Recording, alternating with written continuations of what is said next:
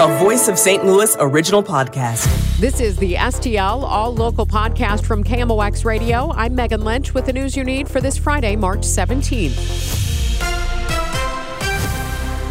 A bank we know well in St. Louis is among those making large deposits into troubled First Republic. KMOX's Michael Calhoun. What the country's biggest banks are trying to do is keep this crisis from spreading beyond the three big banks, really, that we've heard about so far. And when it comes to First Republic, 11 of the biggest banks are putting together $30 billion. That includes a bank that you can see right here in downtown St. Louis. U.S. Bank is contributing a billion dollars, while Morgan Stanley, Goldman Sachs depositing two and a half billion. The biggest of them all, Chase, Wells Fargo Citi depositing $5 billion each. In all, it's a $30 billion deposit. That's a reversal from days ago when some pulled their money from mid sized banks like First Republic in favor of bigger institutions such as Chase. The Missouri State Treasurer paid a visit to the Federal Reserve Bank of St. Louis yesterday, checking into the health of financial institutions. Vivek Malik said afterward he was encouraged that Missouri banks remain in good position, but will continue to monitor the situation.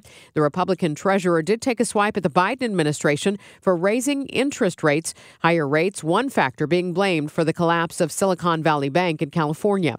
Think about the medicine you take, whether it's prescribed or over the counter. Most active pharmaceutical ingredients in drugs like those are actually sourced from overseas. And as we think about supply chains and the over reliance on countries such as China or India, uh, most of our medications, if that API should stop or get bottlenecked, we will not have the pharmaceutical products that we need. That's why the API Innovation Center is working to bring that manufacturing not just to America, but to St. Louis. Kevin Webb is COO of the center, which just received a $9 million grant. He tells KMOX is nothing impossible, that reshoring medicine could mean hundreds of jobs for the region.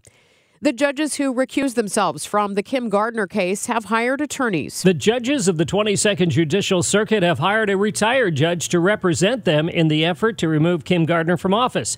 Booker T. Shaw had been on the 22nd Circuit bench from 1983 to 2002 and currently practices law with the Thompson Coburn firm in St. Louis. All the judges recused themselves from hearing the case that was filed in the St. Louis court, believing they may be called on to testify about their experiences with the circuit attorney. Sean Michael Lyle, KMOX News. Instead of congratulations, Congresswoman Cori Bush is being hit with ethics complaints after her recent marriage. A pair of conservative political action committees filed with the Federal Elections Commission alleging Bush's marriage to a member of her private security detail violates campaign laws. Last year, the Bush for Congress campaign paid Courtney Merritts more than $62,000 for services he has not been paid this year. Federal election law does not prohibit candidates from hiring family members if they're providing legitimate services. About a dozen homeless people who refused to go into city shelters last week when the city shut down an encampment on Laclede's Landing are now living in tents just north of there on a sandy strip of land they call the Sand Pit. KMOX's Kevin Killeen reports. There's a homeless encampment that seems very active, people walking around.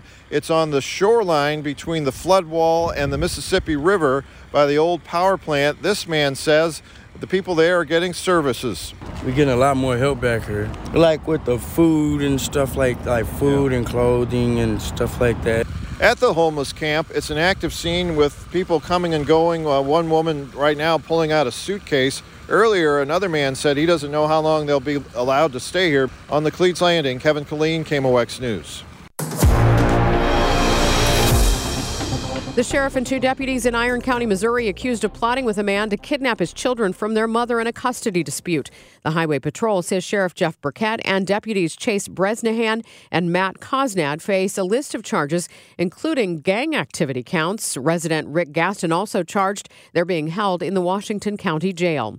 A third underage murder suspect in custody for last month's shooting of a high school girl at Oak and Perry in St. Charles. The 17 year old boy not being identified, as are a 16 year old and another 17 year old, all charged in the death of Liberty High student Lydia Elking. The latest suspect is from Lake St. Louis and is believed to have been the driver in the February 18th killing. Elking was in a vehicle that was fired on during an attempted robbery. A pair of Metro East bars are being sued by a woman who lost her daughter to a drunk driver. Sheila Dancy filed suit against Pop's nightclub in Sauget and Next Up Sports Bar in Freeburg for serving liquor to 27 year old Brandon Wilson. He's charged with aggravated DUI in the February 2022 death of 35 year old Ashley Dancy. She was stopped at a red light on Illinois Route 15 when her car was struck by Wilson's vehicle.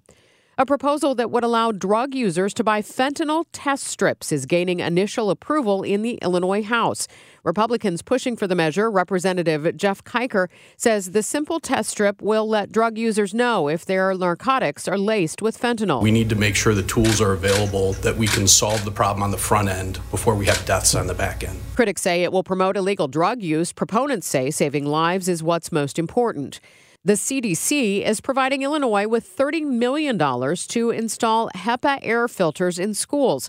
State Health Department spokesman Mike Claffey says about 1,000 schools will get the filters. We're targeting schools that uh, serve lower income communities and also in counties that have elevated air pollution counts. Studies have shown cleaner air reduced absentees and promotes better student performance. The filters can reduce pathogens and allergens. Soccer fever is spreading far and wide in St. Louis. This week it landed at the Magic House Children's Museum. City SC has teamed up with the museum on a soccer themed exhibit. It features a circuit training workout, a high tech soccer simulator, and a place for kids to dress up like players. The museum's president, Beth Fitzgerald, says City SC will be a key part of their lives for years to come. We really see this as something like the St. Louis Cardinals have been to so many families in St. Louis, and St. Louis City is going to be just the same, where the children are so so um, excited to emulate the players, um, and families are so vested in soccer for their children. Hear from coaches and players about the exhibit during Saturday night's pregame show on sister station Y98 FM. SC plays a home game at 7:30 against San Jose. Do you really love browsing through museum gift shops? Then you might enjoy Saturday's St. Louis Museum Store's garage sale at the zoo. Andy Hahn of the Campbell House Museum says it gives them a chance to move out some items to make room for more. Christmas merchandise. We're going to have maybe slightly shelf worn books, lots of kind of one of a kind things, something we may have had a, a dozen of, but there's one left. The garage sale is from 9 to 3 at the zoo's Living World. Aside from the zoo and Campbell House, the Missouri History Museum is participating participating, along with Opera Theater St. Louis, Cahokia Mounds, Eugene Field House, and the Endangered Wolf Center. I'm Megan Lynch. STL All Local is produced by the KMOX News team. Subscribe to the All Local on the Odyssey app or wherever you get your favorite podcasts.